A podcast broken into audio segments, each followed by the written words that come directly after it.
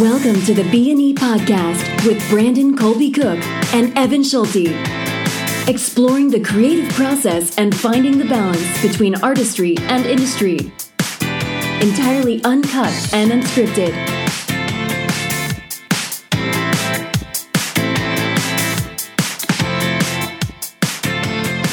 Okay, Brandon and Evan show.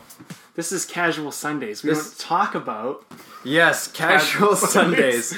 First rule of first rule of Casual Sundays, don't talk about Casual Sundays. Second rule. Second rule is... Um, don't talk about Casual Sundays. Don't talk about Casual Sundays.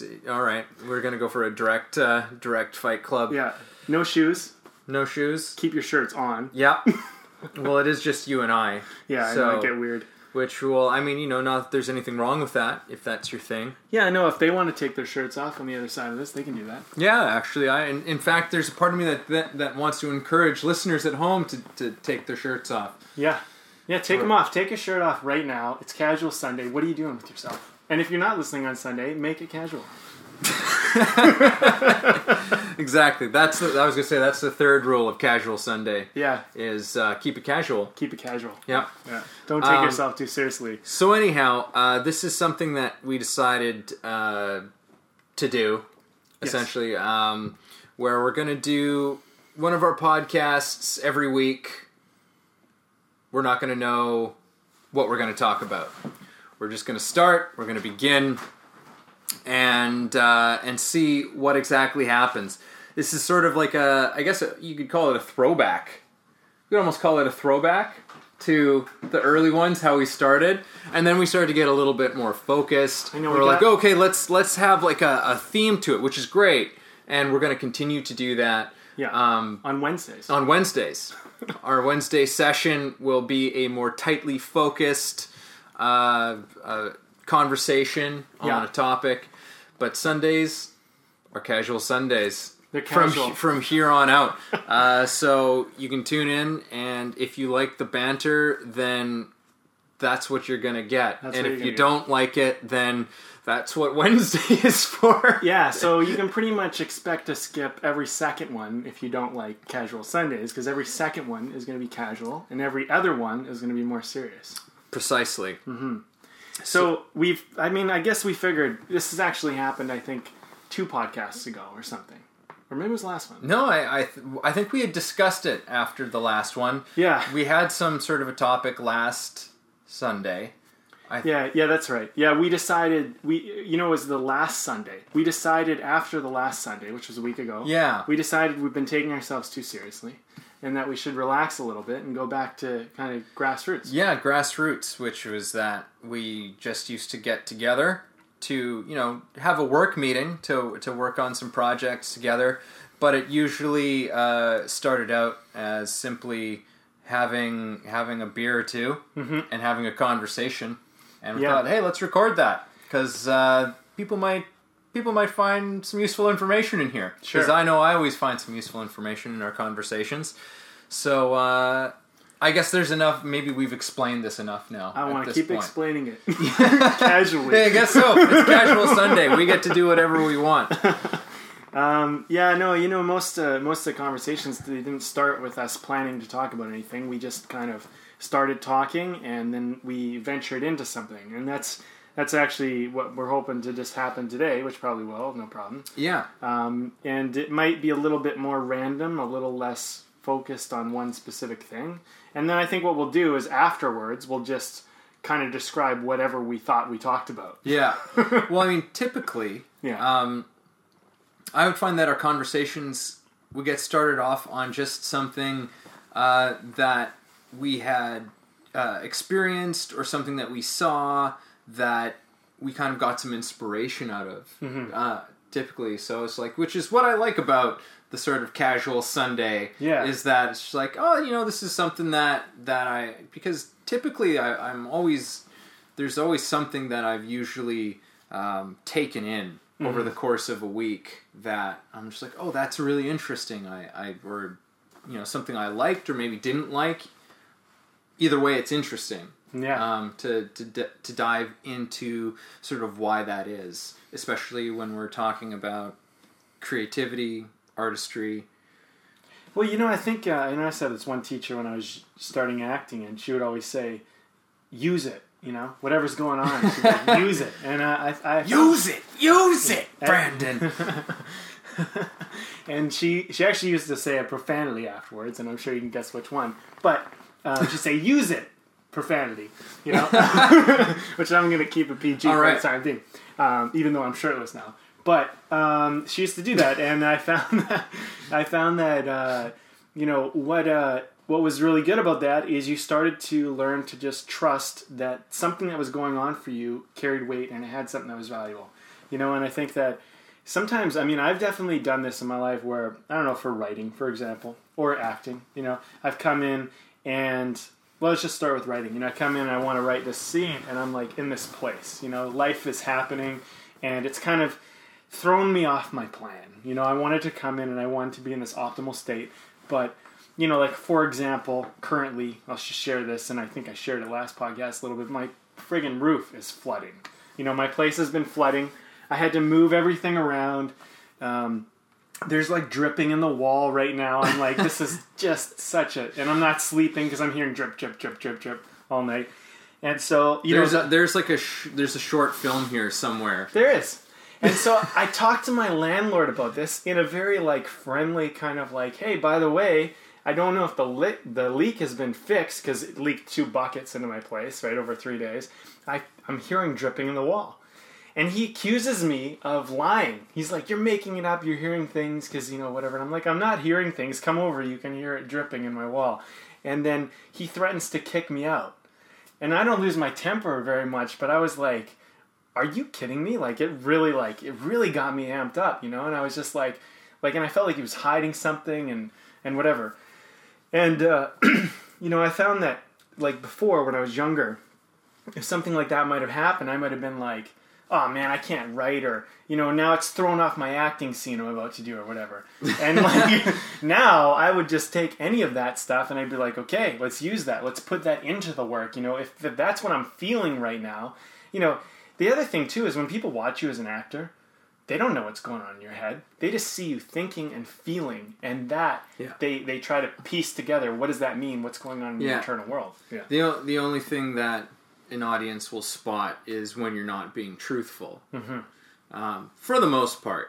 For the most part, audiences are, are pretty pretty good at picking picking that kind of stuff out. Mm-hmm. Um, but yeah, I, I um, a great... Um, teacher um, who I actually I, I studied Meisner with, but he's also a Meisner uh, teacher, I believe, in Georgia. Yeah, I want to say he's in Georgia. Um, Larry McDonald. Hey, Larry, for listening. um, and it wasn't even advice that was, was given to me. It was uh, advice that he had given to his scene partner, who is a young actor um, in uh, in in a college uh, program in Chicago. And he was having some difficulty, you know, with sort of his preparation coming into the scene, and, and you know, because he had he has to come in, like, you know, just in this kind of this livid state, mm. and uh, he was having some some difficulty with it, and and so it, it turned into this, like, you know, he into this head thing for him, you know, like where he just couldn't get out of his way, you know, it was just became like this. this thing that was just there. Yeah. And, uh, and so he had come in after, you know, they'd put it up a few times, and, and he was, he was struggling, and then he came in and he finally, he started to really get cooking with it. And Larry had told him, you know, something along those lines. He's like, listen, like, whatever you got. And 'cause he's from Long Island, you know, uh, he's, no, he's not actually from Long Island, but he's from New York somewhere. Where are you from, Larry? Where are you from, Larry? I think he's from, he's he's from, he might be from upstate New York or but something like that. But he has a bit of an accent. Okay. He was, he was like in there, used to summer in Long Island or something like mm-hmm. that, if I'm not mistaken. Okay. Um, giving up his whole personal life here. Uh, his address? Yeah. What's his, what's his debit card number? Is but, he single? For the ladies out there? Oh, God, now, now you're really exhausting my knowledge. Um... But yeah, no, you would, uh, he, and he just told him, he's like, listen, whatever you got, trust it. Whatever you got, trust it. because that's all you can do. Mm. Because when it comes time, you got to go up there. You got to perform, you know. You got to do your job. Yeah. You know, whether or not you feel like you're prepared, whether or not you feel like you've gotten to the place that you need to get to, you know, it's all just, and it's all just what you think anyhow, right? Mm-hmm. And none of that is going to help you when you've got to walk out on stage in, you know, five seconds, yeah. right? So you've got to let all that go, and you've just got to trust what you got. And now you've just got to be, you've got to be present. You've got to be, in, you know, really engaged with another person in front of you, mm-hmm. right? Like, so that's trust fantastic it, use advice. It. Yeah. yeah. That's fantastic. I think that's so true, you know, it's like, I mean, I think that's that's the mark of a uh, real professional, too, because, you know, at a certain point, it you know, and I think that's the real difference is we don't really know if someone is doing a scene, if they feel like everything's going perfect. We don't know. But I think that, you know, there is kind of this, um, there's almost this perfection a lot of the time in just whatever's going on that sometimes it's imperfectly perfect, you know, and because it's so not what you expected, it's actually the perfect thing, you know. Like I think about Dustin Hoffman when he, I think when he won his Oscar or whatever for Rain Man, because he won it for that, right? Yeah. And they showed so, yeah. his scene. I think it was um, him in the bathtub or whatever. And I and I remember like later he said, well, you know, like like he didn't like about what was going on for him. I, I don't want to like butcher it, so I won't really say. But yeah. you can find it on YouTube and kind of watch that. And I think like that's a really interesting insight because everyone watches that and thinks, oh, well, that's so amazing. But then for him, what was going on for him, you know, was this whole other thing, you know. And um, you know, I think that I think at the end of the day, like we we make a lot of projections, we make a lot of assumptions, and we watch these people do these things. And at the end of the day, I think professionals, a lot of time, they just show up and they trust. And really, yeah, what and else are you going to do? Yeah, and I mean, it, it allows it allows you to to kind of work, mm-hmm. you know. And like I, I I know that I've I've gone into scenes before where I'm just like, oh, you know, like I've I've. started and I'm not start starting from the place that I necessarily wanted to be at, but um, by making sure that I, I, I was like, okay, you know what, I'm I'm not here, and, and instead of just staying in the space of being like, oh shit, oh shit, oh shit, you know, like I'm like everybody's gonna think there's gonna be like he's got no emotion happening, and they're gonna and it's it's kind of a crazy thing that happens anyhow, where you're yeah. like, oh, I don't have some wild emotion happening off the top, so. You know, everyone's going to think I'm garbage. Yeah. Which is not not at all what's happening. Well, the other um, thing, too, is there's things we don't acknowledge that are actually going on. For example, yes. someone pointed out this to me uh, a few years back. I said, you know, I'm really not motivated right now to do my goals, to do these things. And they said, well, what are you talking about? You're extremely motivated. And I said, what do you, what do you mean? No, I'm not motivated. They said, no, you're extremely motivated. What are you doing? Well, I'm like, I'm sitting on the couch, I'm playing video games, I'm doing this. They're like, that's what you're motivated to do right now. And you're really motivated. In fact, you're so motivated that you're willing to put off things that are important to you to do this thing right now. And I was like, holy crap. And then they were like, what if you took that motivation and just decided to direct it somewhere else? Because you're actually, you haven't lost your motivation, you're, you know. And I thought about that, and I thought, wow, like, I'm actually really motivated right now. And I think for me, before that moment, I used to think of motivation as, oh, I've lost it. You know, I just don't have it right now. And I realized I have motivation all the time. It's just that sometimes I'm motivated to do stuff that I don't think I should be motivated to want to do. Yeah. Mm-hmm. And then the whole sort of uh, guilt game starts, you yeah. know, where you're just like, oh, I've been doing this, and I should be doing this, and I should be doing that. Yes. Yes. Yes. Should I, it's like go, yeah, go look at I some. Didn't.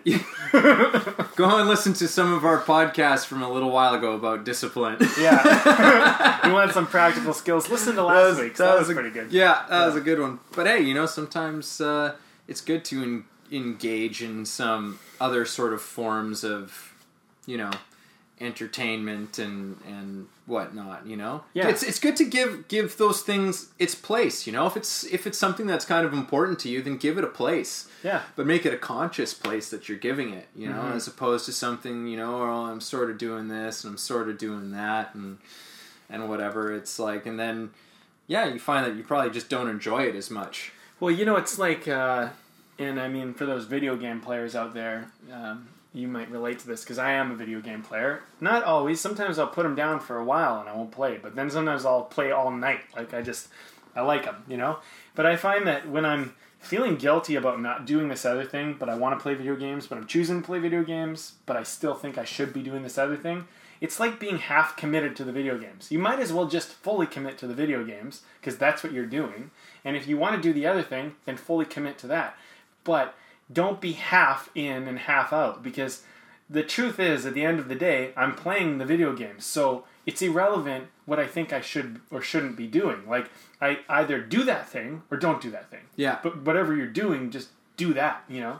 I think it's a better practice to be fully committed. Oh, yeah, absolutely. Yeah. That's a great acting lesson there, too. But, I was gonna say, like, one of the things I... I like to do is is reward myself with something like that. I'll be like, mm. oh, I really want to do this, but I know I have this other thing, you know, that like is something that, you know, I know I want to get done, but is something that I know, you know, in, in some form is of a higher priority, mm-hmm. you know, like in terms of its, its actual importance. Um, but I'll go, it's like, okay, you know what? I'll, I'll dedicate and I'll give myself like a certain amount of time to, to do some work on that. And once I've done that, then I get to video game, mm. you know, then, I, then that's my reward to myself for, you know, for making sure that I, I, I did it. Well, that's good. You know, um, that teacher I was referring to earlier, I'll give her tribute again. Uh, her name's June B. Wild. But anyway, she um, had given me another lesson, which was really good, which was that, you know, if you're feeling bad, you say, okay, feel bad for fifteen minutes and fully feel bad. Just go into it and do it. But when you're fifteen minutes done, it's over. Now you got to go do something else. And the thing is, is when you fully commit to something, it doesn't really last much longer. Like, it's kind of like, it, in fact, it's hard to even go for fifteen minutes and be like, really like, into yeah. it, you know? Well, you know, it's like you look at, um, like children, yeah, you know, and infants and stuff, you know, like they just like, it just goes right. It just rolls right through them. You know, they're just furious one second to laughing on the ground uncontrollably the next. Yeah. You know, like it's just,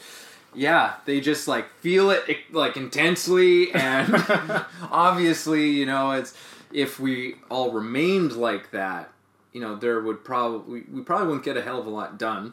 Well, I think the difference between a kid and an adult is that a kid at that point doesn't realize that they have control, doesn't realize that they can shift gears and, you know, whatever. And so, you know, uh, maybe they do. Maybe, you know, some kids are a little bit more advanced, but I'd say on the average. But an adult, I think what you end up realizing is that you could. You could just be fully committed to something for a little bit, stop that, and move on to something else, and yeah. be fully committed. And you have more awareness, more consciousness, more control, you know. As a kid, you're kind of, you know, you could be experiencing a feeling for the very first time in your life. And yeah. so you don't even know what it is, let alone control it or choose it. But as an adult, by the time you you know you get to a certain age, you've felt most of the base emotions you're going to feel on average. And so you can kind of just remember. You know, there's this uh, personal growth workshop I did for a bit, and I and they would help you develop states. And one of the states I developed was my breakaway state. This used to happen to me in soccer or hockey because I was quite fast, so I would usually break past the defense, and I would be on a breakaway. And you ever see that Spider-Man movie? Remember when he goes to punch, the guy goes to punch him and everything goes slow motion and he kind of just moves out of the way? Oh, yeah, yeah, yeah. It's like everything from me became slow motion, but it's like I was so precise in my movements that I remember like beating a goalie, like deking out a goalie and doing that. It was as if like I knew what to do because I was moving faster than they were moving. But in my mind, it was like these moments were lasting forever, you know, but the the amount of speed that I was moving at was was really, really quick. And so it was the state of like ultimate focus. And so I realized like, this is kind of crazy. I could just choose to do this. And it takes practice at first. At first you're like, oh no, I need to be there. And you don't, you know, and I started to realize this, like, if I just kind of like, what's happening, right? It's really important to me. This, this, I'm focused on one specific thing, or like maybe whatever, things in a certain area, and I get ultimately focused on it, and I think about, while I'm in it, I think about, what am I trying to do? And it's total focus, you know? Um, if anyone's ever been in, like, a near car accident, like that happened to me once, too, where you know, I spun a car around. We almost lost control and went off the edge of a cliff. It was kind of crazy. Everything went slow motion for me in that, too. It's like, all I remember being like, okay, we're not going to crash this car. You know, we're going to figure out how to get through this. Yeah. My friend, on the other hand, who was in the passenger seat, was like braced, and he's like, oh my God, right? Because he had no control of the vehicle. But for me, I I was basically in breakaway state. I was super calm and collected, and when the car kind of spun around and I had turned it away and we were okay, for me, the whole moment was, it lasted, a, it seemed to last a really long time. But anyway, my point is, is that I think that we have these states, and if we really like one, we can choose it. And if we really don't like one, well, I think it's best not to deny it, but you can kind of go, okay, well, I'll feel it for a moment, and now I'm going to choose something else. I think sometimes it's, you know, it's almost better to go into the punch. Like, one thing I'll try to do sometimes if I get really angry is I'll try to be like, no, I don't, I'm not angry, I'm not angry, I'm deny, deny, deny, and then I just feel angry. Whereas if I just go, okay, I'm really angry, and scream into a pillow or punch a pillow or do something that's non-damaging to anyone, and then all of a sudden the anger's kind of gone. Yeah. And then I can do whatever I want, you know? Anyway. Yeah. Yeah. And I mean, I can attest to that, especially in the topic of video games. Mm. I think I've, uh, I've... I love casual Sundays. I love yeah. that we get to talk about video games. I've, I've, I've, I've sworn at a, at a oh, video yeah. game or two. Yeah. Or three. Or a dozen or so. Through the course of history. Multiple times. Multiple times. Like the most profane stuff that you can imagine. Yep.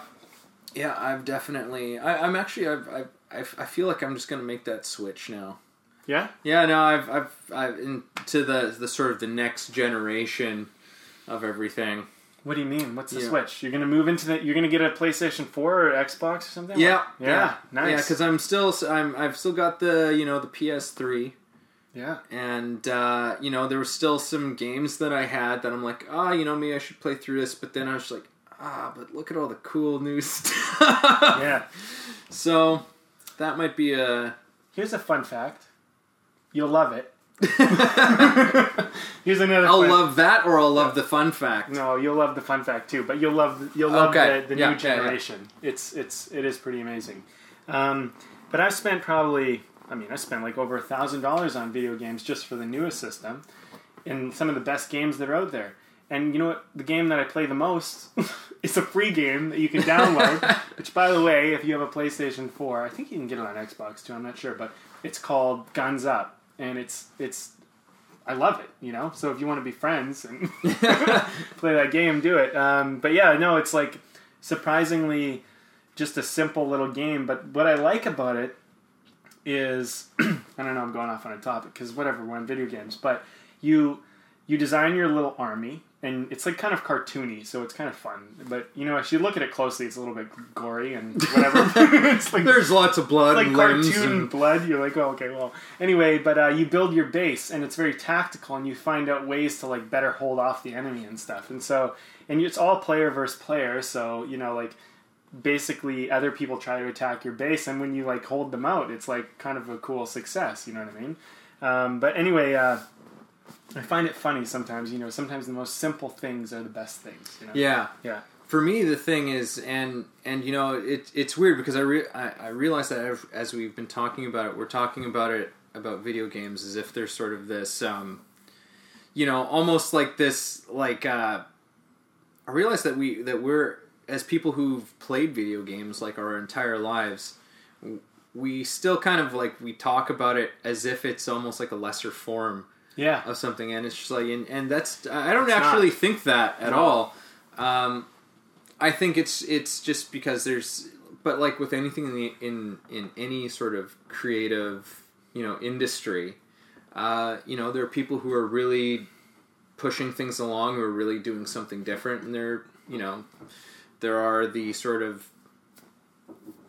things that are like the, you know, kind of in your eyes and out your brain, and like you completely forget that, you know, you even experienced it. Mm.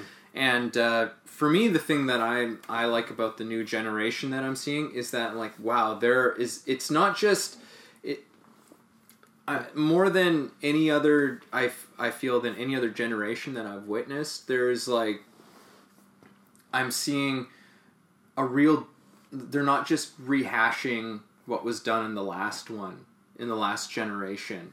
You know, like, certainly they are doing some of that, but I'm seeing a lot more original experiences. Mm. And for me, that's my big thing when it comes to um, video games now. Like, yeah. in terms of something that I want to pick up and, and play, because I actually want an experience as opposed to, like, I, I really don't play a game just for, necessarily just for the, for playing a game, you know, just for kind of dicking around. You know, like, I, that doesn't last for very long, and a lot of stuff, you know, you pick it up and you're like, oh, okay, it's like this one. And I've, mm. you know, done this and everything's familiar. Um, I like stuff that just changes all of my expectations of what I thought was going to happen. Mm. Um, and there's been some really terrific, terrific stuff that's come out. Well, you've recommended a few to me from some of the older systems, and one of them was the, uh, what was that, where you attack these giant monsters? What was that one? Oh, Shadow of the Colossus. Shadow of the Colossus, yeah. Which was fantastic. Yeah, and that, then what was that other one? Oni or something? Ico? Ico, that's Yeah, it. The same guy who did both of those, yeah. Oh, yeah, and Ico was quite an experience where... Why don't you explain the game? You you, you explain it pretty well. Oh, well, um... Ico? Which one yeah. was that? Yeah, um... Yeah, that was an P S... That was an old P S two game, and you can... You can get... They've sort of, like, up... Like... They updated it for and updated P S three. It for P S three and stuff, that, and yeah. I'm sure you can probably get it for P S four. But you're you're like this. You're like a young boy who's been, you know, left by his people in this witch's castle kind of thing, and you break out and you find this girl who's also imprisoned, and you basically you run around this massive castle and you solve these puzzles and you bring her around with her bring her around with you, and you have to hold her hand and stuff and mm-hmm. call out to her, and and yeah you basically, like, you help each other out and you fight monsters with, like, a stick. Yeah. It's like, it's so simple. Yeah. Like, there's not much, but but it was something that I remember playing, you know, when I was a kid and it first came out, and just being like, not even fully appreciating exactly, and just knowing that I was glued to it end to end. And then after the fact being like, whoa, I've never, I've never played anything like that before. That was an experience. Um, same thing with Journey. That was, yeah, Journey that was, was really good. You know, I remember when you took, when you told me about Ico and you said, you know, this is like a piece of art. That's actually, I think, how you pitched it to me. And I, and I went and played it, and I did. That was the experience I had. It was like a piece of art. It was like, I experienced something, and it was totally one of a kind, and it wasn't like... I mean, there's so many games where I played... Don't get me wrong. I mean, there's a lot of games where I love that are like this. But you're like, you know, super soldier dude, and you, you know, you're taking yeah. on the world, and you're James Bond and whatever, you know. Yeah, and you're shooting people. Yeah, exactly. Whereas this, you're this kind of vulnerable little kid, and you have this um, person who's kind of... You're interdependent with, who's necessary for your survival, and you both need each other. But you're both kind of vulnerable, and you have to use your brain more than you just use your bronze, you know? Yeah. And uh, I like that. You know, there's another game I really liked, one of my favorite, actually. It's called Heavy Rain.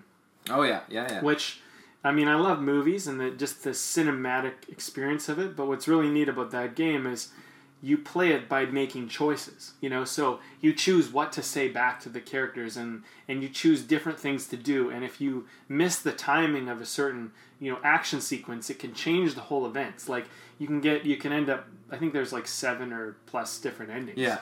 And um, what I really enjoyed about it was that you feel the consequences of the game as you're playing it. And you know that everything you do is important, because one thing could end up changing the entire, in the entire events about how things are going to work out in the end. And I think that what's really neat about that is it makes everything really important, you know? Yeah. Like, you know, because there's lots of games where you play mm-hmm. and, like, you die during the level, and you just restart the level, you do it again, whatever. But this game, if you if something happens during the level that's kind of not so good, you got to live with that for the rest of the game, you know? And so your your your focus, or at least I experienced my focus on the game. In fact, you know, I was dating someone at the time, and uh, we went on our... Our second date. It was hilarious, and the game had just come out. And I said, you know, there's this game I just got. No, this is hilarious. This is like, this is funny. I totally enrolled her into this whole idea. But I said, there's this game I got, and I explained it to her. I said, you know, it's wild. Your your your kid gets kidnapped, and you spend the rest of the game trying to find them, and you make choices as you go through the game, and the choices you make will change the outcome of how it works out. And she's like, that sounds amazing. And I was like, I don't know, like, and we were out having dinner and drinks. I'm like, do you want to go and, like, play it for a bit? And she's like, sure. And she's like, you play, I'll watch. And we stayed up all night and played the game together. And it was just like, and she was like, that was amazing. That was like, like, I felt like I was watching a movie, but I was, like, in it, you know? And I was like, what an experience, you know? And, like, yeah, I, you know, when I was a kid, like, my parents were like, ah, you know, go, go outside and play. But, like, video games... Which I is think, great, too. Which is great. No, don't get me wrong. I think that's important. I don't think you should... I think it's all within balance and all within reason. Yes. But I think that, yeah, you're right. Sometimes video games, they don't... They're not given the credit of being as creative and innovative as, you know, as, like, other art forms, like movies and music and, yeah. and painting and whatever, right? But they are. Yeah, no, yeah. absolutely. I mean, there is, you know, it's it's because it didn't necessarily start that way, but there is so much artistic license that is in so much um, of of that world. Mm-hmm. You know, like, it because there's, I mean, there's literally artists who work on those things, right? And yeah. it's all, you know, from through sound and music and visuals and... You know, even the way that, that um, you know, something is designed, you know, the way something is, is like a level can be put together to to make you have a certain kind of an experience of something. Mm-hmm. You know, it's like, that's all, like, yes, there is a certain, there is a certain science to it, for sure. But, I mean, I think if, if there's anything that we've shown in our discussions, you know, in on on our show is that, On our there's, show. I love how you yeah. say that. there's, there's both of those things. Like, there is this sort of the craft, yeah. you know, this sort of way that we, a, a kind of a way that we know of doing things, you know, that, that has kind of a, a proven, has sort of a proven track record to it. Um, but then there's the art that, like, you know, is within that. And to me, video games fit both of those things. Mm-hmm. You know, like, it has both. Like, yeah, there's a craft. There's definitely a craft to it. And there's definitely an art to it. And mm-hmm. and when they come together nicely, you know, it creates a great experience, which is, again, that's the goal of any piece of art is yeah. to create some, no matter what the medium is, is to create some kind of uh, an experience that makes you feel something. Yeah. Right?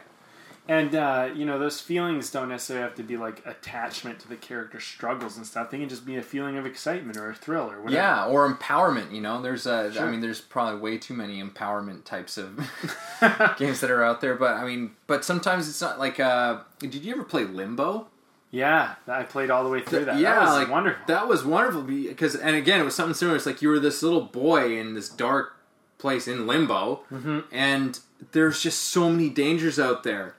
And it was just like, oh my God, like it was, you know, it created this experience where you were like, oh, like I'm responsible for this kid and like I don't want anything bad to happen to him. Yeah. You know, and it was just, and that was a really cool experience as well. It was a two D silhouette kind yeah. of experience. And you're walking through this world, which you, you kind of see the images of it, but you don't get necessarily the, all the details. And it, yeah. it was really effective. You know, it was another game, and I don't think you played this one, but I did talk about it, was uh, Hearts War. You ever play that one? No. Oh, well, it's a downloadable game on P S four. Honestly, one of my top favorite games. Um, basically, wow. it runs you through World War Two, and you're various people. Um, you know, one one is like a, a man and a woman, and they have a relationship, and another's like a soldier from, I think, there's like an American soldier, a British soldier. You know, there's different people from yeah. different places throughout. And it kind of teaches you a bit of a history lesson about what happened in World War Two. Oh, wow. It takes you through like a two D event, and it's very like, it's it's it drives the emotional elements of a war home more.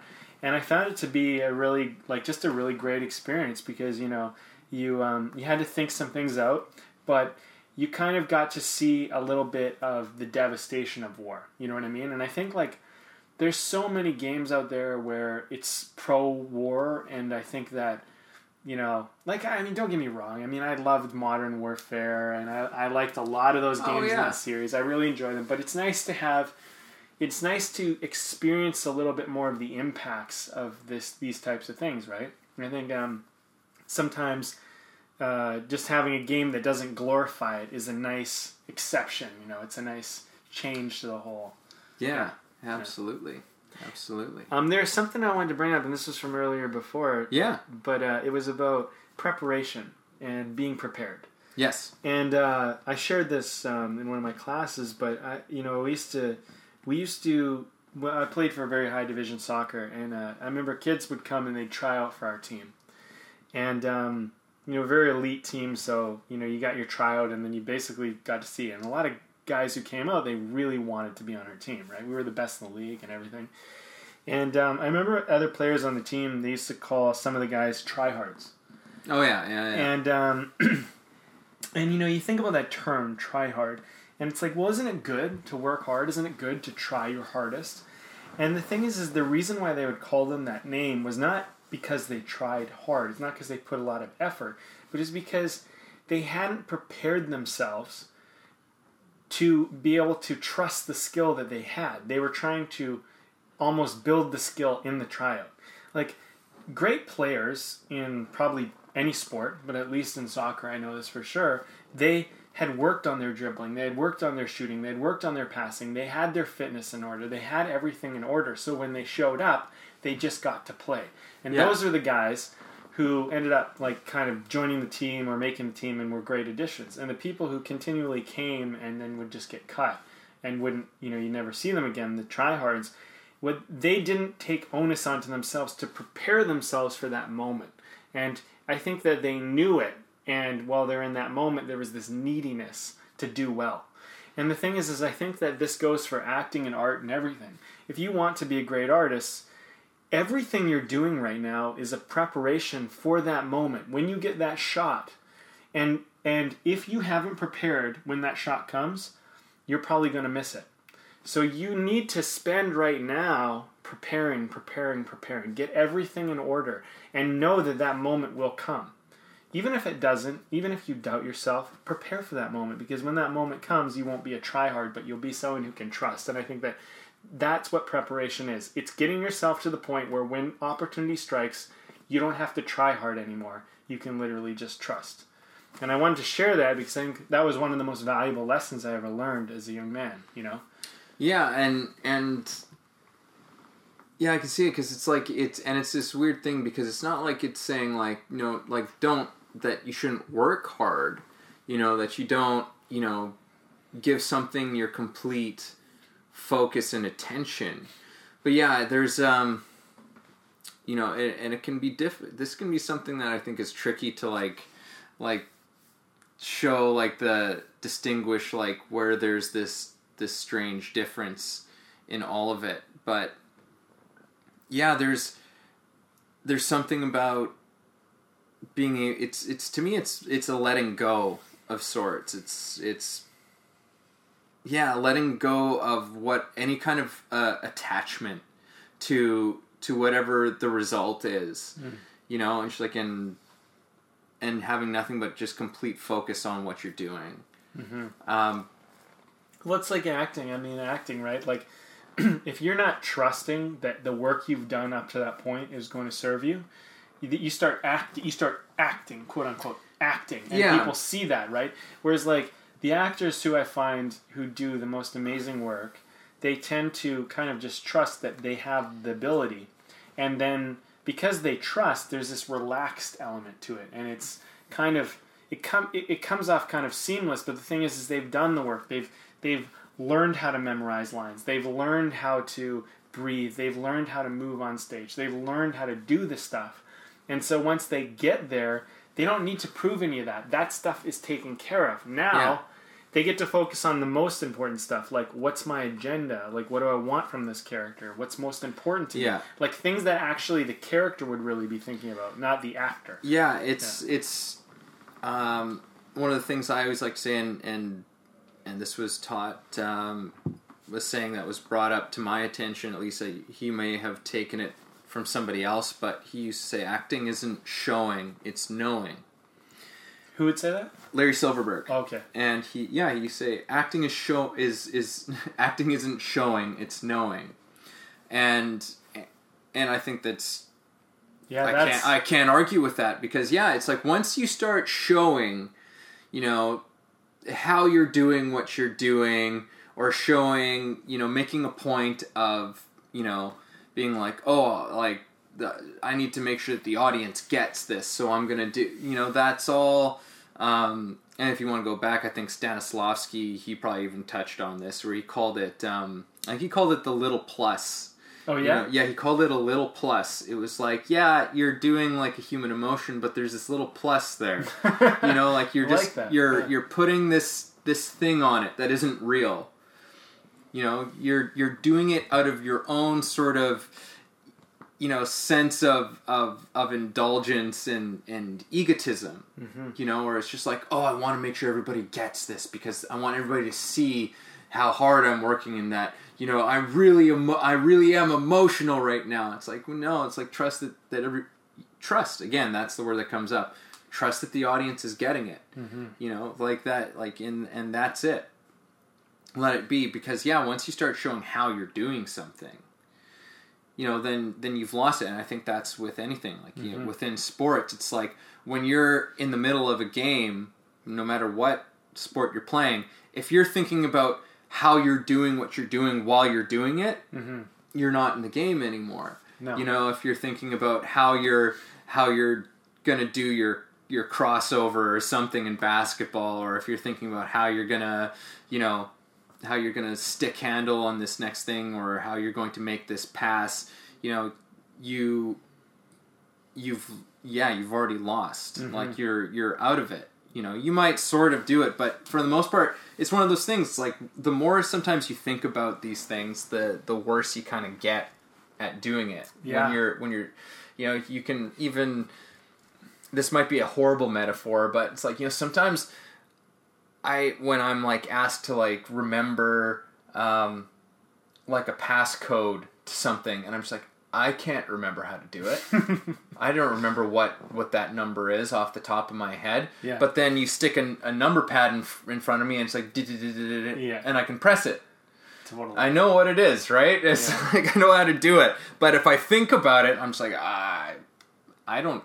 I don't know how I did that. Well, and you know, you could take that even further, because that happens for me a lot of the time too, is um, is uh, that same thing with the number pad, but is that there is a way in which you naturally take in information more efficiently. And some people are very visual, some people are very auditory, some people do th- they remember through physical movement.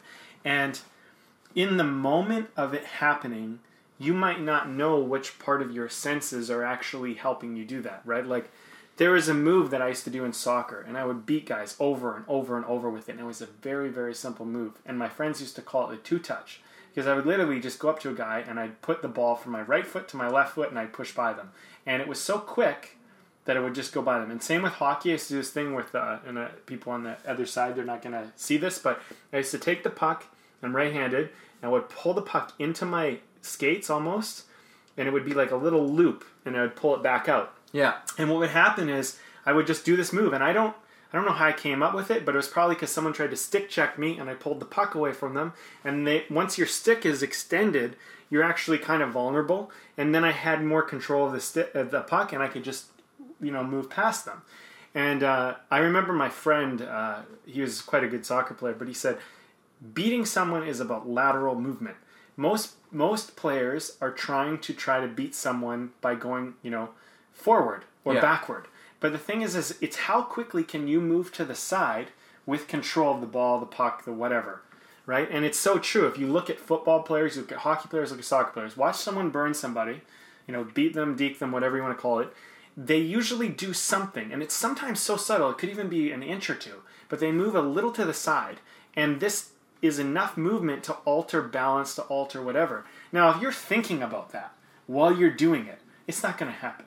But if you're like, you're kind of like, it's almost like you go, I know, I know what I'm going to do. I'm going to go and I'm going to, you know, and, and, and what would happen is as uh, you know, more successful players, especially like forwards who were great with the ball and stuff or the puck, they would usually learn and they would master about three moves. They, they yeah. had their three, and everything would be a variation of that. And so that's all you really needed, because you could use one of the three, and you didn't really know which one was going to come out at the right. time of the interaction.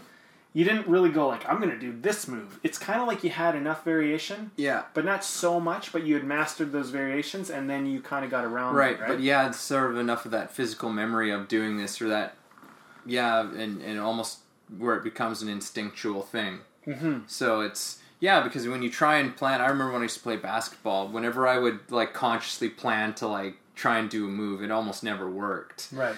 Right? But it's like if, if, something happened in the middle of the game, and it's like, you know, and you just did it, then it was usually quite effective. Well, you know, there was a, I remember when I was uh, playing for this one team, and I was relatively new, and I was like not a very good player on the team. I was probably one of the weakest, to be honest. Um, but I remember I was at the top of the box in soccer, and um, a defenseman came up to me, and I did some weird thing where I put the ball kind of behind my foot. And it's a pretty common move, but at the time, you know, I'd never done it before. But I remember it just happened in the moment, and it made total sense to me, and I never really practiced the move or done it or anything, but it came out of a necessity. And we, I think we either scored or we nearly scored or whatever, because I, because of that move, I set something up. And I remember coming on, coming off the field, and my coach go, "Where did you learn that move?" And I don't even know. I maybe I picked it up from watching the game. Maybe, I'm not sure, but I just remember in the moment it was a necessity. It wasn't. I had it almost happened before I even knew it happened. And I think that, you know, when you're like when you're training at stuff and you're trying stuff out, you start like, and I, I found acting to be like that too, and writing sometimes, where you just kind of come across something and it seems right and you go with it and it seems to work out perfectly. And yeah. sometimes you might try stuff and it doesn't work. But in the moment, you, if you don't embrace that, you know, like you are where you're at, wherever yeah. you're, wherever, in any moment where it's high pressure, you are where you're at. There's no more time to think. You, you got to do the best you can do in that moment. If you think, if you hesitate, it's too long. People have the upper hand.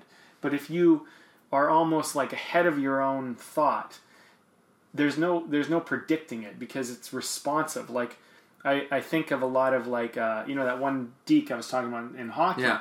It's responsive. When the moment someone poke checked, you, you're responsive. To, I was responsive to that move. It wasn't like I was doing that move and planning on it. That almost it, they had to do something and I reacted to it. And I found acting is very much the same. Like if you go into a scene and go, I'm going to do this, this, and this, you're screwed.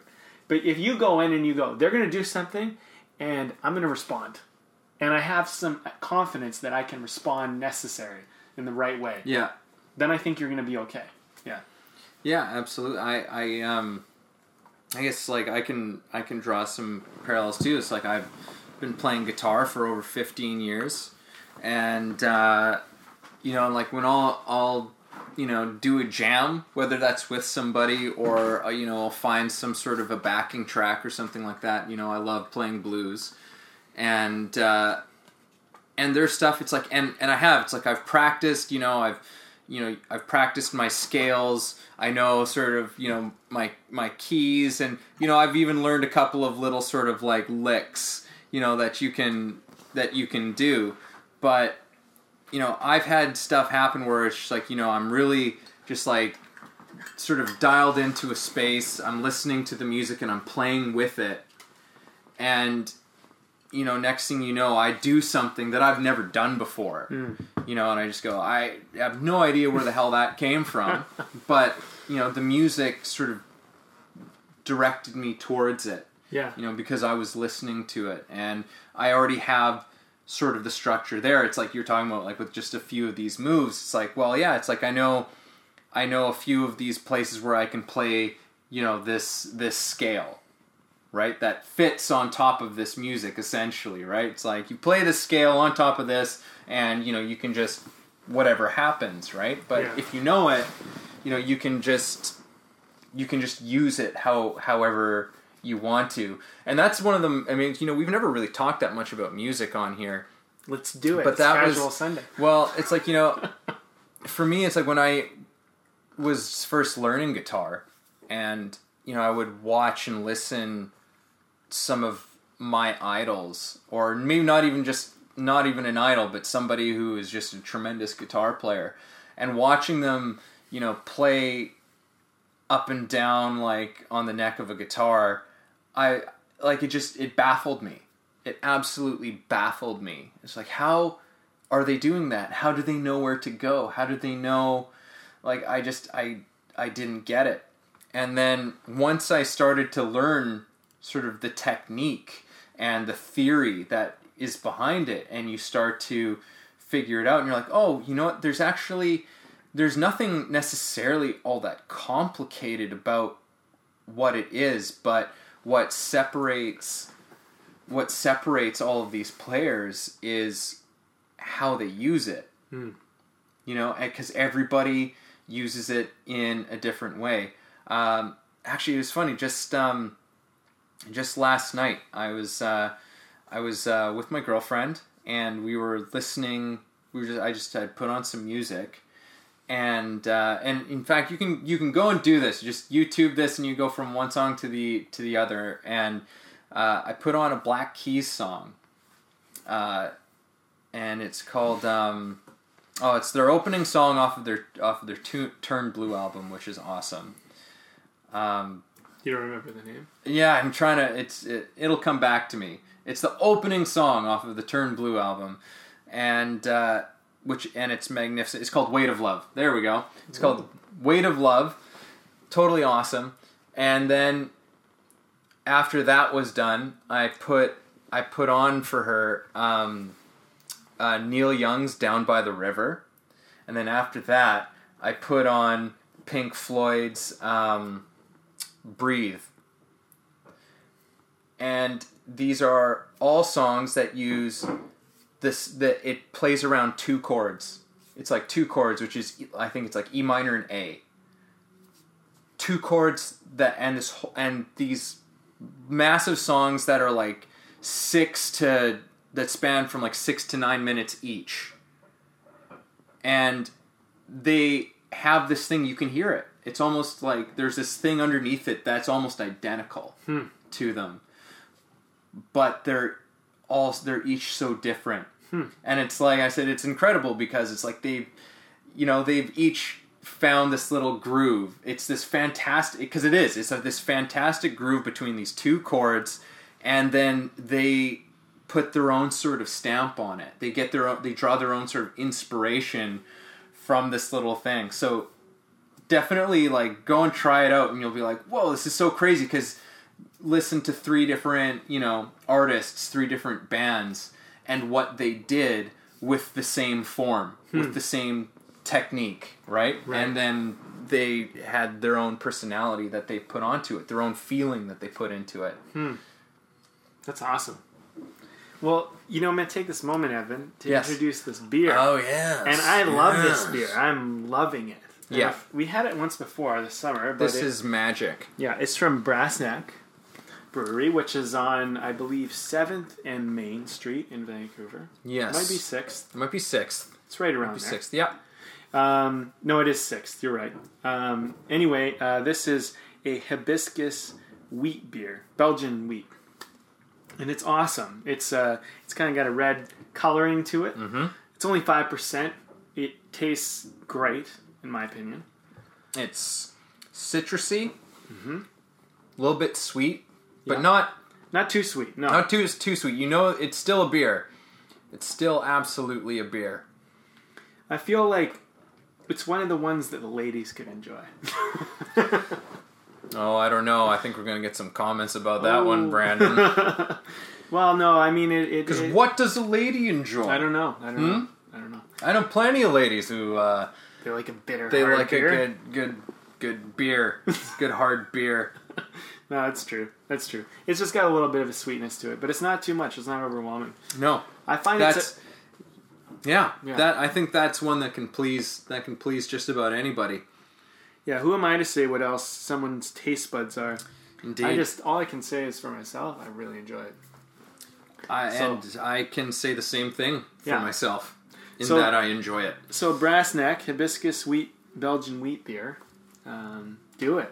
definitely at least try it. Yep. If you, you find yourself in the Vancouver area mm-hmm. at some point in time, and that's Vancouver, British Columbia, not Vancouver, Washington. Yes. If you find yourself in Vancouver, Washington, I'm sure there's beers there.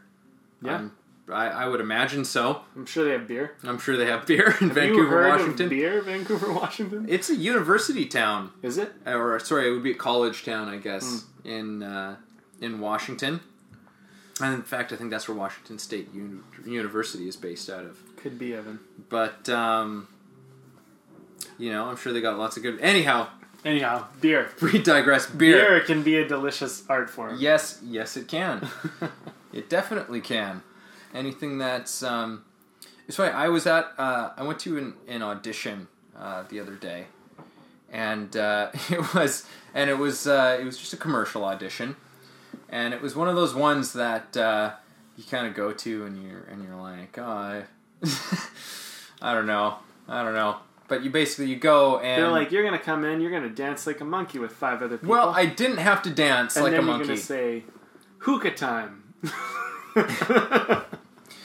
But it was interesting because, um, in the sense that it was just one of those ones where they get, you know, they, they bring you in with like, you know, three or four other people, and, and you say your name, and, you know, they just ask you some questions, basically, and you answer them. Mm-hmm. You know, no acting that is required. But it was, it was actually a question that I've never been asked before for an audition, and they said, oh, where do you, they said, where do you find, um...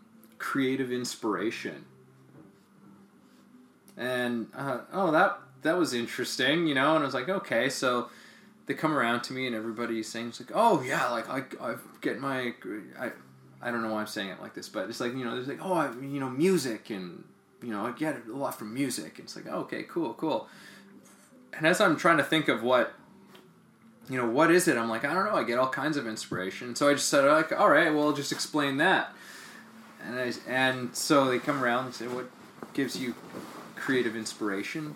And I say, well, pretty much anything where I where I personally recognize somebody trying to do anything at the highest level they can. Hmm. I don't even have to have any knowledge of what it is that they're doing.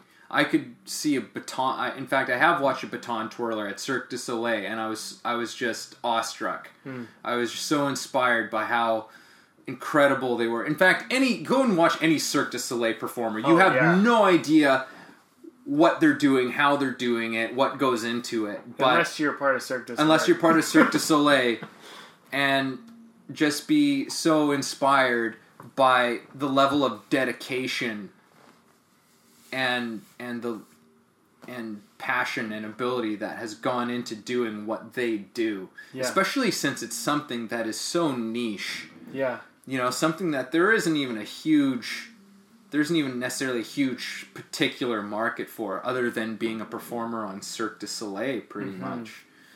But yeah, it's like, and it stretches from anything. It goes from from beer to, you know, Cirque du Soleil. To Cirque du Soleil, to baton twirlers, to to acting, and to writing, to painting, mm-hmm.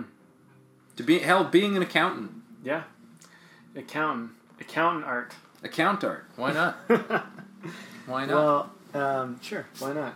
Uh, you know, I think um, you know, one thing that I really appreciate, which is architecture, as I've always liked that. Yeah, and uh, I found that my time in England was quite amazing, just walking around and like looking at these old castles and just the way things were built, and and I find that, you know, there's it, you know, I think that everything in life, you know, you can kind of you can kind of take so much for granted, but so so many things have been designed, you know, people have kind of thought that out. And uh, I think one thing that I'm appreciating more and more is how I design my life to the little things, you know.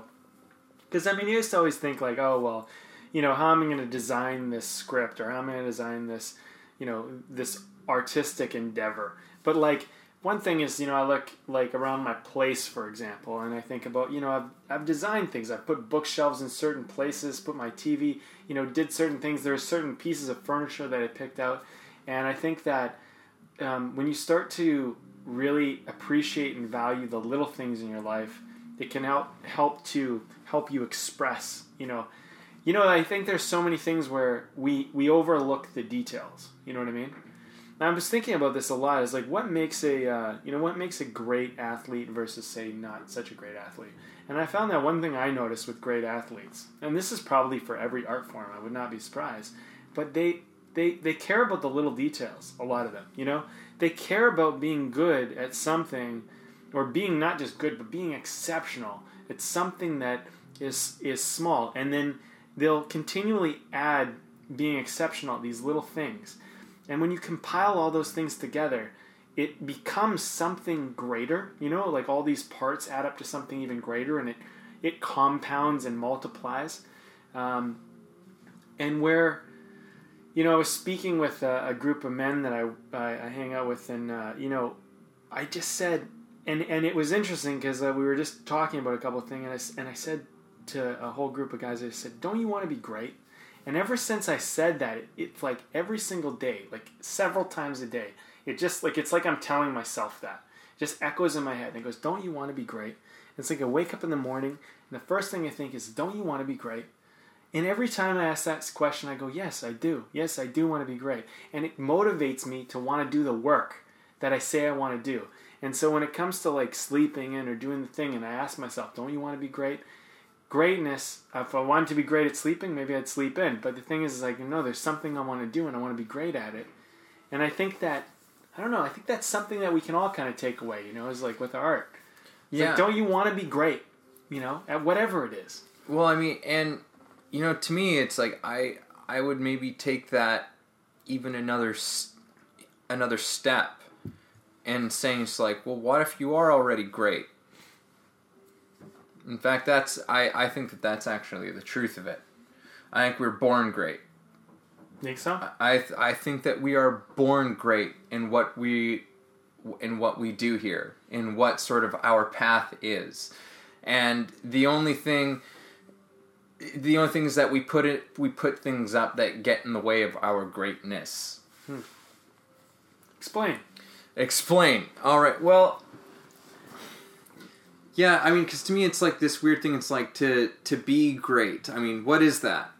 What is that to be great? You know, to be the best in your field. Well, what does that even mean?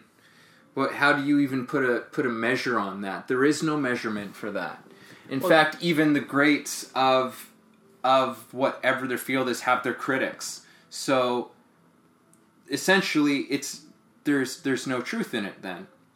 From from that place. So if we just recognize that. We, and that doesn't mean that there isn't a striving for greatness, but to me it's like, well, you're striving to just return f- to a place that you already are. If that makes sense. So it's like, to me it's just like, you want to, it's like, so if you want to be great, if you want to be what you, what you are, then, you know, stop getting in your way and allow yourself to do those things. Allow the, allow yourself to create that, because... I, and I think I mentioned this before as well, but, um, you know, I, I think that, uh, that we, all we do is create as human beings. That's, that's all that we do. It doesn't matter what profession you're in. We are, we are creators by nature. Well, I, I agree that we're creators by nature, but I'm going to take a counter position on this one. And the thing is, is that, you know, and I, I, I've, So I've been confronting this issue a bit recently because I've really been thinking about it, and I, I've spent a lot of my life really trying to be compassionate to people and really give them chances, you know? And what I realized as I, you know, I've gone through my life is I realized, you know, some people don't put in the effort. Some people don't work hard. They, they do not take an investment in their life. They do not... take a risk. They do not venture out and try to build something and put that in front of the world. And, you know, in your argument, I would say that's them standing in their own way. But in the real world, with the rest of us where we exist, if you are someone that takes that position, you killed your greatness. You, you know, and I think that when, you know, greatness is not about how do I how do I compare to this other person, but how do I compare to myself as of the last moment? Am I better now than I was before? And not like some kind of superficial, I'm better because I'm older and I've experienced more stuff. But no, I'm better because I did something today that was important to me. I put myself out there and I tried to do it. And I think that we live in a world where, especially in the first world, where we're just bred into entitlement. We're bred into this world where we're told we're special and we're important and we're supposed to have this stuff. And you know what? I just want to say, like, no, you're not supposed to have this stuff. You're not, you don't deserve anything. The world owes you nothing. And you, you need to decide as a person, who do you want to be? What do you want to do? And if you're going to be afraid for all your life and you're going to give way to fear, then you're going to get what that gets you. And if you want to tear down other people who don't, you know, and I, I've been thinking a lot about this because I've been thinking about some of the people I've interacted with in my life, and I've given chance after chance after chance. And, you know, I hit a point uh, a few years ago where I said, no more chances. You know what? I I will meet you at what you are willing to show up with. I will give you the world if you are willing to show up that way for yourself.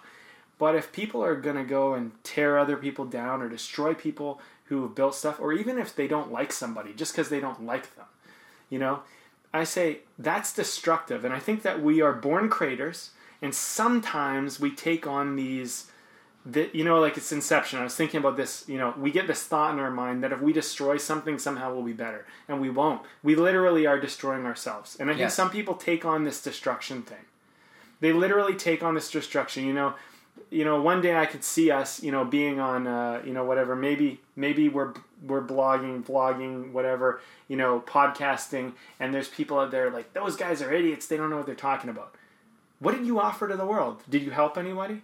You know, if you want to say that we're crap and we're not talking about anything that's good, point out, you know, if they talked about this, it would be better. If they realize this, great, you know what, we'll talk about it, and we'll create, and we'll help, and we'll bring you on the show. But don't come around and talk about, you know, how this is shit and that's shit and whatever.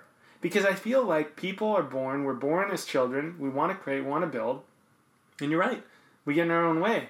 And I think that there's a certain point where you got to make a decision. I think that you have to go through probably a period of destruction in your life where you...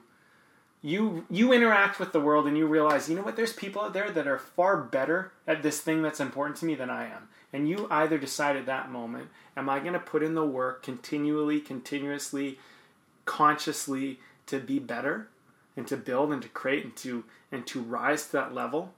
Or am I going to try to destroy the people who are so far ahead? And I think that entitlement is is that destruction. I think some I don't I think the problem with telling people they're born great is that you're you're born with the opportunity to be great. You're not born great. You still have not put in the work. You know, you got to put in the effort. You got to invest in your life. And if you want to have a great relationship, you got to invest in that relationship. You know, that's right. What, that's my point. Yeah, yeah, yeah. No, I, I, and I completely I got serious get. There, in but, fact, no, no, no, yeah. and, and and I actually think that we are, for the most part, talking about the same thing. When I say, like, you're born great, to me it's just like you are, you are born with, um, what's the word that I'm looking for? It's like you were, you were, you were born with greatness.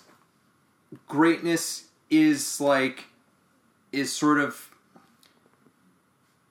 it's yours to take. I agree with that. Yeah. It is yours to take. It is, but like in, in a sense though, I still believe that it's something that like, that we do, we do have, but for the most, most part, you know, and, and I think it's, it's fear.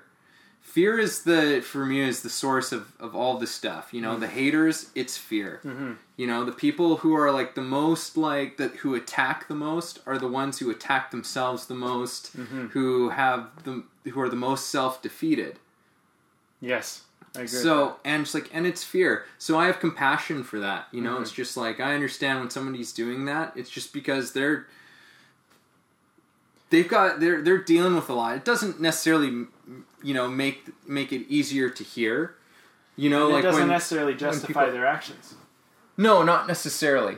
I mean, I can have compassion for them too, and I understand the struggle. Yeah. But you know what? There's a certain point. I, I guess, I don't know, you get older, and you just say, well, cut the shit. Grow up. You know what I mean? You realize your problem. You realize you're doing this. Like, once you become aware, there's no excuse anymore. Yeah. You know, like, even if you realize, you wake up and you're fifty years old and you realize, I threw away my whole life. I never, ever went for my dream my whole life. You're eighty years old. It doesn't matter. Today, you can turn it all around. You can start. And your past, you know, there's no excuse. It doesn't matter. Every moment is a moment to turn it all around. And you know what? I'll be the first to admit, I've done some things. I've messed up. I've made mistakes. I've hurt people. You know, I've I've I've done things in my life that were like not my ideal decision. You know what I mean? But you know what? I look back and I go, you know what? I'm willing to admit that. I'm willing to look and say, you know what? And I'm willing to make up for the mistakes I've made. And I think that anybody can do that at any moment, and that's the most courageous thing you got to do. And I think it is all fear, and I think if we keep giving in to, to fear, that is what, what literally destroys our greatness. And greatness is not something that you compare to other people. Like, you know, you could talk about somebody who's a billionaire, and you could say, well, they're great at being a billionaire, at making money. But are they great in their relationships? Are they great at their friendships? Are they great as a person? You know, you don't know. Yeah. There's other people who are great philosophers that don't have a penny to their name.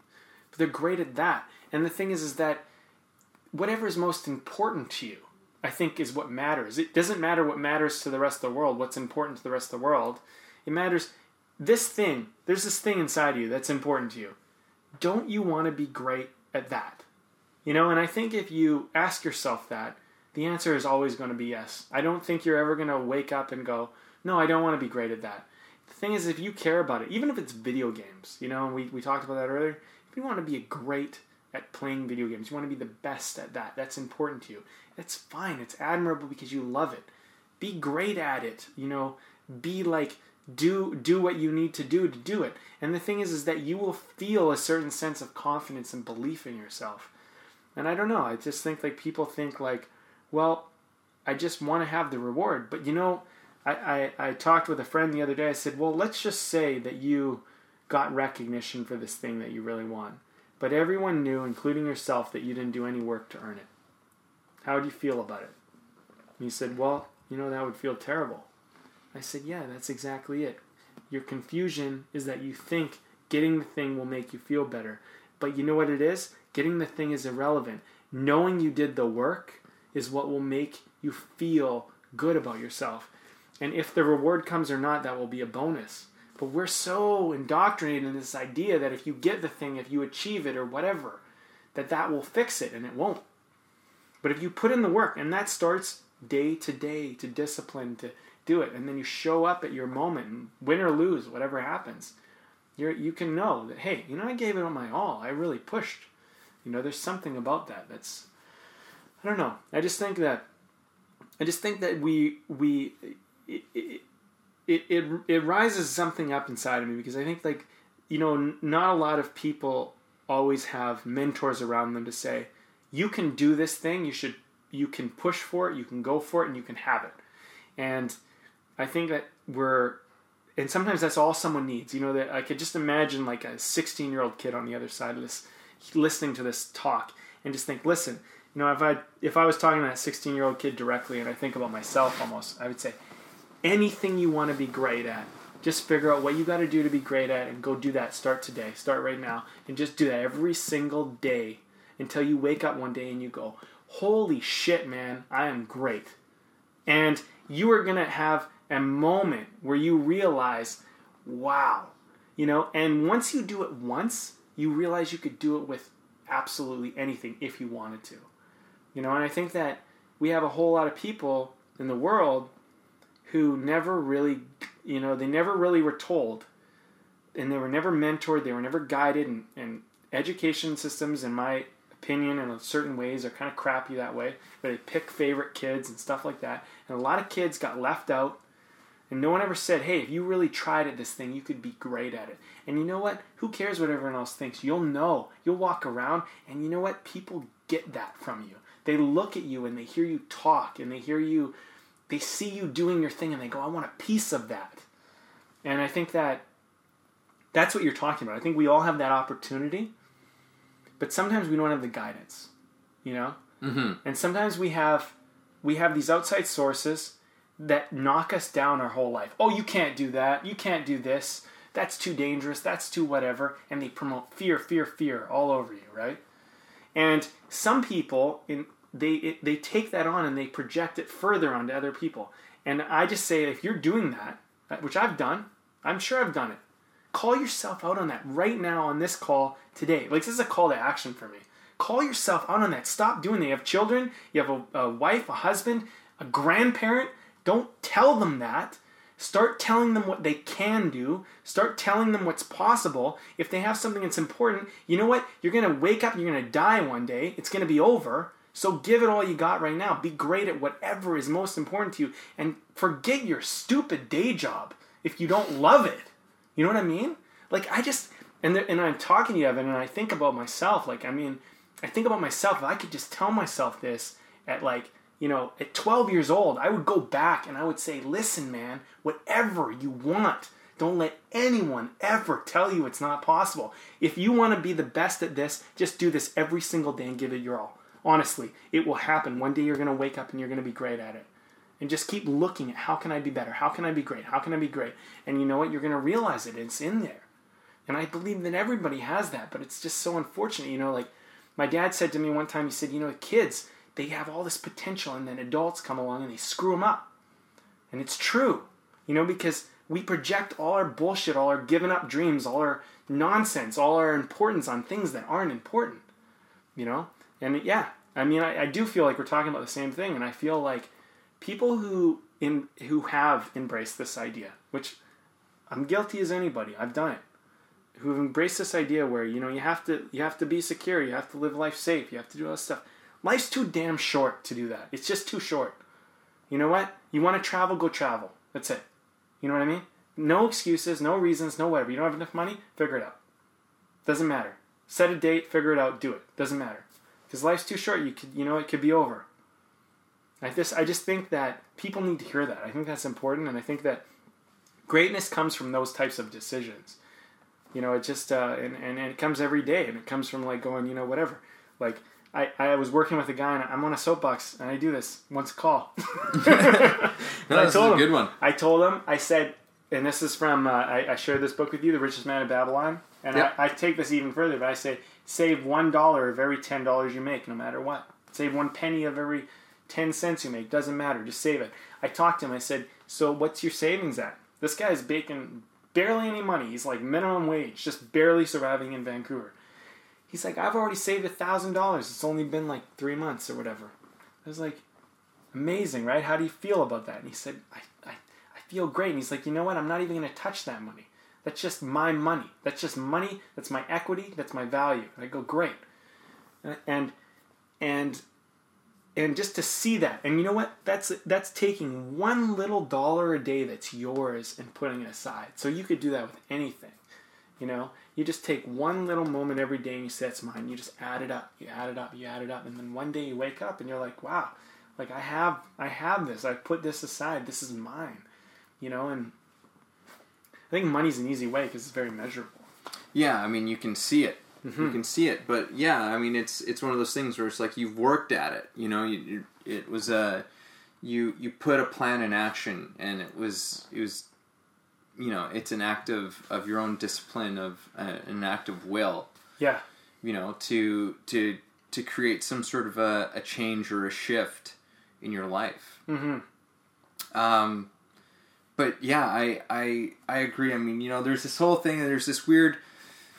Yeah, and, and I understand, you know, where, you know, where you were sort of coming in almost as a counterpoint, and I, I, I'm almost like, oh, I don't think it necessarily is a counterpoint per se. I think we were talking about kind of the same things. It's not I think like think of it as enhancement on the point. Yeah, not, and yeah. and it's it's like, you know, it's like when I say it's like, you know, you're born great is is not to me like, because I understand there's like this whole thing about there's this and there's been this backlash. It's like, oh, like, you know, kids are growing up just being, you know, told that they're like they're great even though they're not actually doing, you know, something great.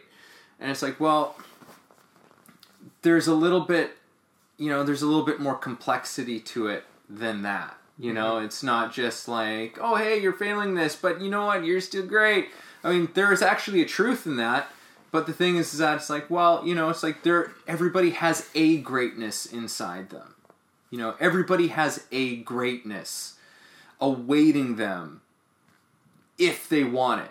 Yeah. You know, if they're willing to, and and in order to, I and I feel like I'm just starting to actually understand these things myself. Um, you know, there's, it's it's, and and despite, you know, you talk. You talked about, you know, like, oh, no matter what anyone says to you, I mean, certainly there's going to be those, the, the people, the one, the people who are outside of yourself who say things to you, who are going to project their shit onto you, who are going to project their fears onto you, which are all illusions, I might add. Yeah. Um, because nobody really knows anything, but that seems like a whole... another topic. That's another casual That's topic. A whole nother thing. But I mean, it's what you tell yourself. Yeah. It's like, what do you know about yourself? You know, it's like, what makes you inherently any less than anybody else that is out there? Nothing. No. There is nothing. It doesn't matter where you got your education. It doesn't matter where you grew up. You know, it doesn't, it does, none of that matters. No. It doesn't matter how much money that you have in your bank right now. No. None of that matters. Everybody has a greatness inside them that can that you can you can realize, that you are capable of realizing. Yeah. That others can and will recognize.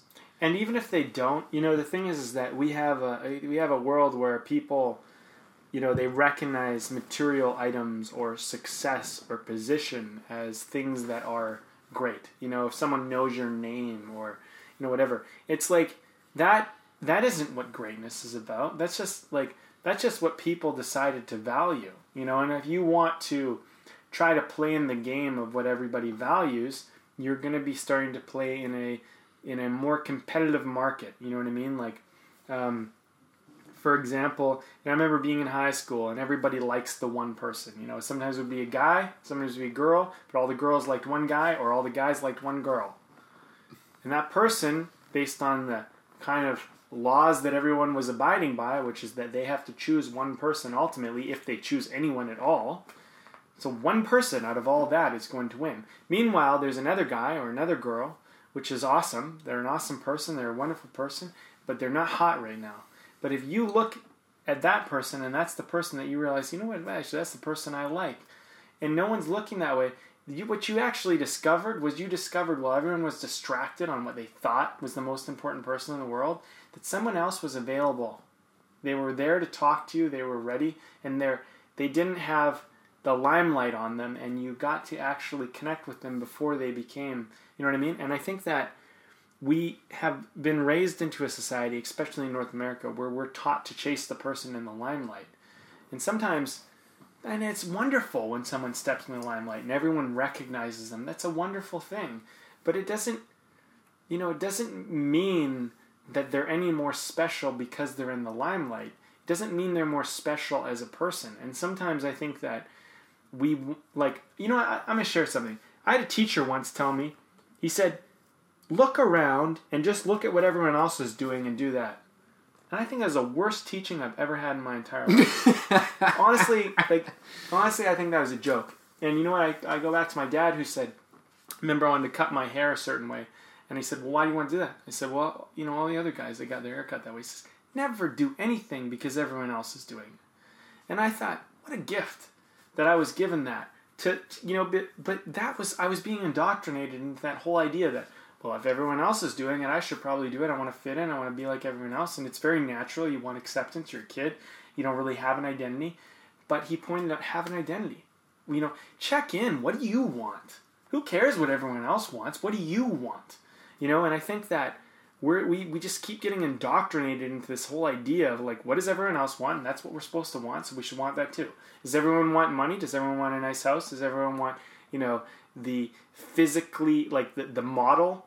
Uh, boyfriend, girlfriend, you know, what, what everyone wants. Do you really really want that? When you go back and you check inside yourself, is that really what you want? And the thing is, is if if you do, fine. Fine. You're going to feel good going for it because it's what you really want. Yeah. But if you don't really want it, which is probably true, which is probably more true than you realize, it's going to be a really empty pursuit. And I think that goes for art. You know, at the end of the day, do you really want to, like, you know, and I've had this confrontation. I've talked to a lot of people who've been in acting. You know, do you really want to be an actor? And sometimes, some of the people I've known who I've grown up with for the last decade together, they go, no, you know what? I want to be a director. One guy said to me, I don't want to be an actor. I want to be a director. And I thought, that's beautiful, man. That's what you want. Yeah. And you know what? His his career might not, he might not be Martin Scorsese, but you know what? Not yet. But you know what?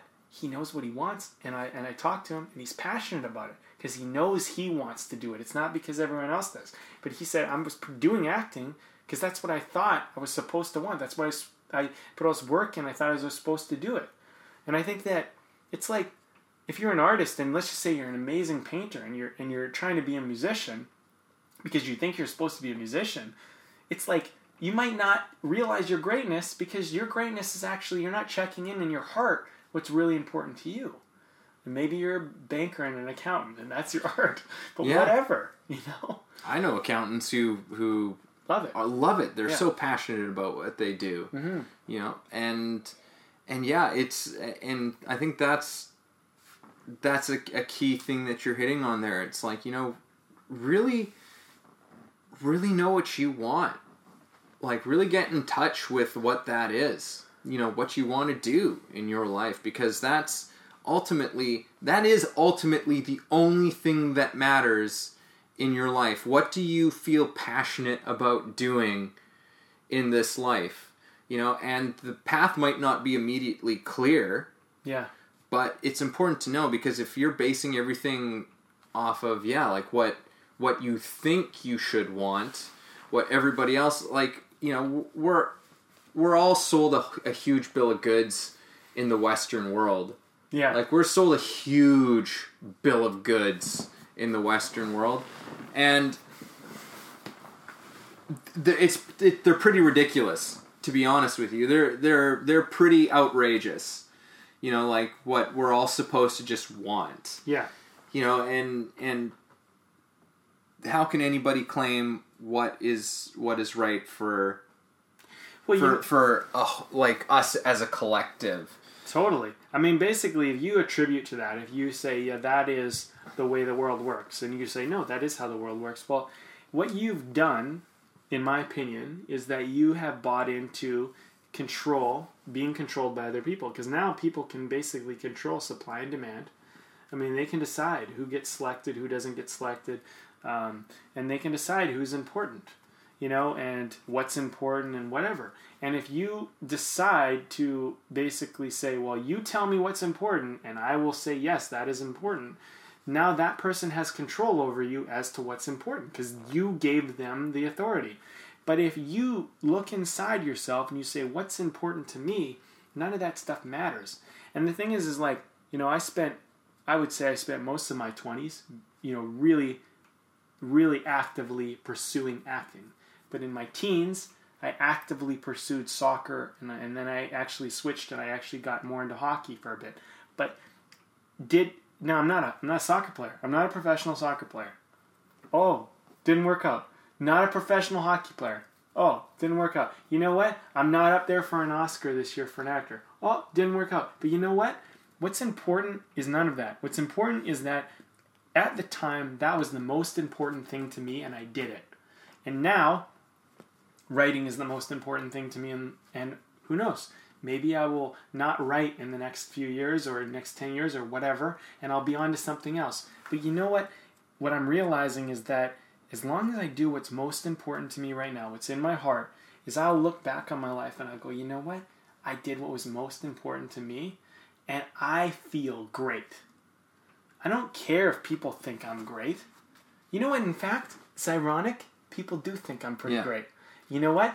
and not in the way that I thought they would when I was, say, sixteen years old. Yeah. I used to think that greatness, I had to be like Sidney Crosby, Michael Jordan, Wayne Gretzky. I don't know. I'm naming hockey players for those Americans who are out there. But I used to ah, think, you know, Americans Leonardo DiCaprio. Is. You know, I used to think I had to be that to be great, but it's not necessarily true. Maybe that's not my path. But what's important right now, at least at this part in my journey, is like what's really important to me and how willing am I to go for that and totally commit to that now? Because, you know, acting... Or, or sports led me to directing, which led me to acting, and acting led me to writing. And I don't know if I'm even at the end of the spectrum yet, but um, everything that was important to me ultimately led me to where I needed to be. So if I never pursued that, I try to look at what would be the alternative of my job of my life. I probably would have gotten some job that I thought I was supposed to get and supposed to do so I could get by and make money. And maybe someone else is on the other side of this call and they think that's what I did. And I go, it's okay. Stop. Let's just change it. Yeah. Let's just change things There's up. There's no reason. And I mean, and, and the other thing that I take from, you know, what you're saying too, is that it's like, you know, there's these things that you, you decide you wanted. And then at some point that changed. This thing that you thought you wanted to be completely changed. Mm-hmm. Completely.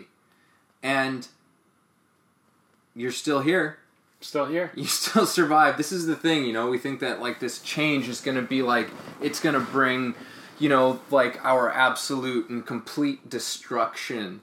And it's all falsehood, you know, like, like we hold on to these things so strongly because we feel like that's, you know, that's who we are. And it's like, we are who we kind of, who we say we are. Yeah. We are who we decide to be, and I think the more authentic we, we are about it, the more we decide, and by authentic I mean we decide for ourselves, not because the world tells us to do this. I think the more that we feel at peace with whatever it is we're doing. Yeah. And I, I just, I think there's so much pressure on us to be famous, be wealthy, you know, have especially the perfect in the mate. Creative arts and stuff, yeah. You know, there's... There's pressure for everybody. I mean, there's pressure for be have a family, buy a house, do all this stuff, right? Like, all that stuff. And there's all good reasons behind all of this. But I think that, I think at the end of the day, you know, we got to just look at ourselves and we got to go, okay, well, or not at the end of the day, at the beginning of the day. We got to wake up and we go, what do I want to be great at? What do I care most about? And we do that, you know, and we might have to do things to sustain sustain our life. Like, you know, you got to go, you got to make some money to live in the first world. You got to do that. You know, you got to, yeah, if you have a family, if you have things that you've built in your life, yeah, you take care of your responsibilities. Fine. But yeah, just, I mean, you have, there's, I mean, they say there's your survival needs sure. that need to be met, right? Yeah. Which is basically you need to have food, you need to have shelter, you need to have clothes. That's about it. Yeah. Basically, like if you have, if you have those three things, you have your survival needs met, mm-hmm. which means that you can pretty much do whatever the hell you want after that point. Well, you know, uh, Winston Churchill said, they, they were talking about, I believe that they were talking about cutting the budget for the arts during World War Two. They said, you know, if we cut the budget for this or whatever, we could have a little more money for the military. And I, I'm, I'm pretty sure that he said, uh, well, what's the point? If we do that, what's the point?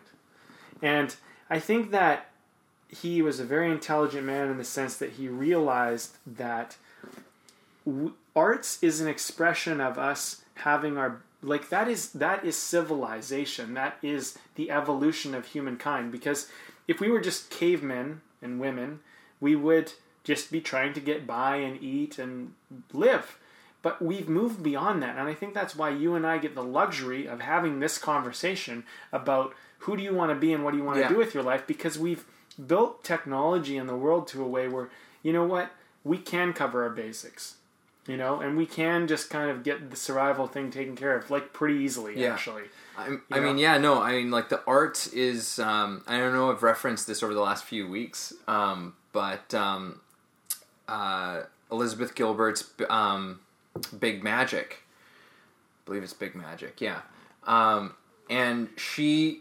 has this whole bit and it's fantastic and I agree with her. She's like, it's, she's like, the arts and this sort of thing, like, is completely extraneous.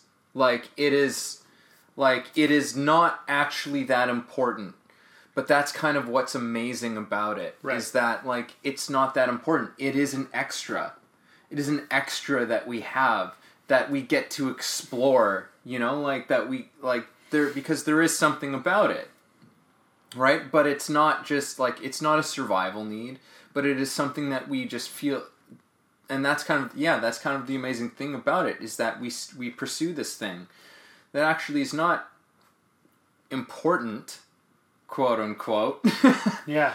Right? But I mean, it's it's something that across the world, peoples of all colors, creeds, you know, religions, whatever, have have art. There's art everywhere in the world. We all feel compelled as a as a civilization of, of humanity to to create art, which okay. is kind of amazing. Let me say something, because people say this. They go, you know, what do the arts really do? You know, and I've heard this conversation before. I've heard this talk. And, you know, it's interesting because you're, you're right. But then let's just take this, because we take it for so for granted. We take the arts so for granted. I want you to take your favorite song that you ever had in the world. Ever. Your favorite song. Just think of that. Now think of your favorite movie. Think of your favorite whatever. Now let's just say that every single copy ever, even digital, even online, even whatever, all destroyed. You'll never hear it again. The musician's dead. The music has been destroyed, and everyone who knows how to play the music has been destroyed. And even if you know it yourself, you've forgotten it. You've woken up and it's gone, but you know it used to be there. Is that okay? And you know what? It's not. Because you cared about it, and it's like losing a picture of when you were a child or something. It's too important. It's too personal. And we... We look at survival as though survival is the most important thing in the world. And you know what? There gets to a point where survival, it's like, I would rather die to have this art exist than I would rather this art didn't exist. And I think that deep down, if we all search inside of ourselves, there's something so important to us that we... our survival is just irrelevant. It doesn't even matter anymore. There's things we will die for. And you know what? If there is nothing you'll die for... I just think that you haven't checked in enough with what's most important to you, and that's okay. But I think that most people who have checked in with themselves will probably agree that there's something so important to them, like a child, you know? A child is a piece of art. There's something you created. There's something that is an expression of you. And there are many parents who are like, I, I, I don't care.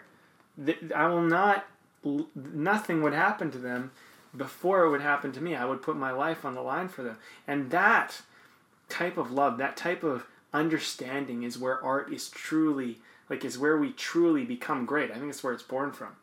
But anyway, I mean, I, I think that I, I think that we both talked about some pretty powerful stuff for yeah. a casual Sunday. No kidding. But we should wrap this up. We should. I think we've been talking for a while should, here. Could. Let's just do it. But, um... What's your final point? What do you, what do you think? What do you want to end with? I don't know. We've covered so much territory. Let me start. I feel. I'm going to say, just check in with yourself, what's most important to you, and and see if what has been most important to you is what the world has told you you should want, and maybe decide whatever's most important to you, and just, I would say, just simply commit to that every day from now on, because it's for you, and something will come out of that. And I think it, my practical advice at the end of the day is take all the information we talked about, take the thing that's most important to you and do a little of that every day, no matter what. Who cares what anyone thinks?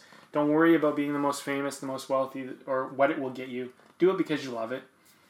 And then, you know, see what happens. Let's see what happens in a year. Let's see what, if you do it every day from the point that you heard this to the end of the next year, I would not be surprised if something wonderful comes out of it. And in fact, I would, I, I expect it. Yeah. So that's my advice. I just say pick and, and don't do it for anybody else. Just do it for you. Do this thing for yeah. you. Yeah. Yeah. I and to, I guess my point might be just kind of fleshing out on on that. Um, you know, whatever it is that you feel passionate about, it doesn't doesn't matter what it is. I mean, there's there's creation involved in some point and in, in some level of it. You know, you're creating something, and and.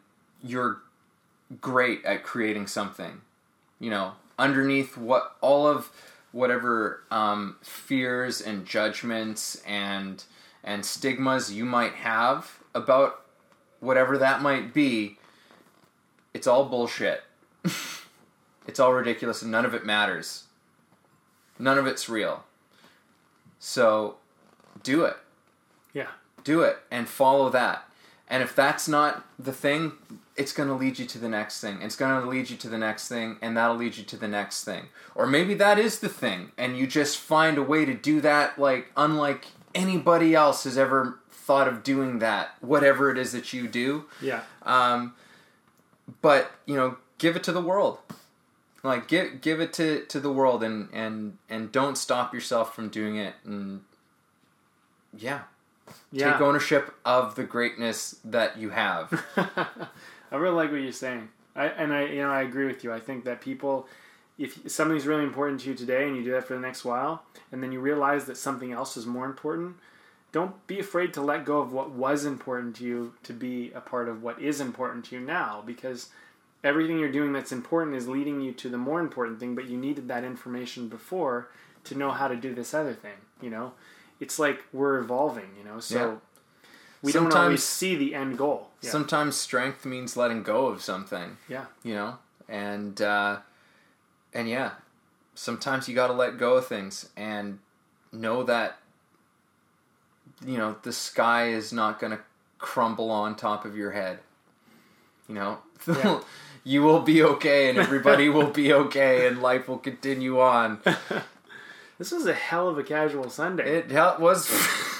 Like, we just, we just went into it. We just started so yeah. fun and light, and I was like, talking let's about, get into it. You know? I know, we started talking about video games. I'm like, what the fuck are we getting into? Where are we getting? Um, I don't even know what to label this. We'll label it something. But anyway, um, the Brandon and Evan show. Casual Sunday. Casual Sunday number one, but number we're one. Not counting. But yes, indeed. But anyway, enjoy Casual Sundays from this point on. Good night. That was our show for today. Thanks a lot for listening and being a part of this. If you enjoyed our conversation, please subscribe and share with your friends and family, or you can learn more and message us at w w w dot the b n d podcast dot com. Oh, and make sure to leave a comment and rate us on iTunes. That will really help us out a lot. It definitely will. Thanks.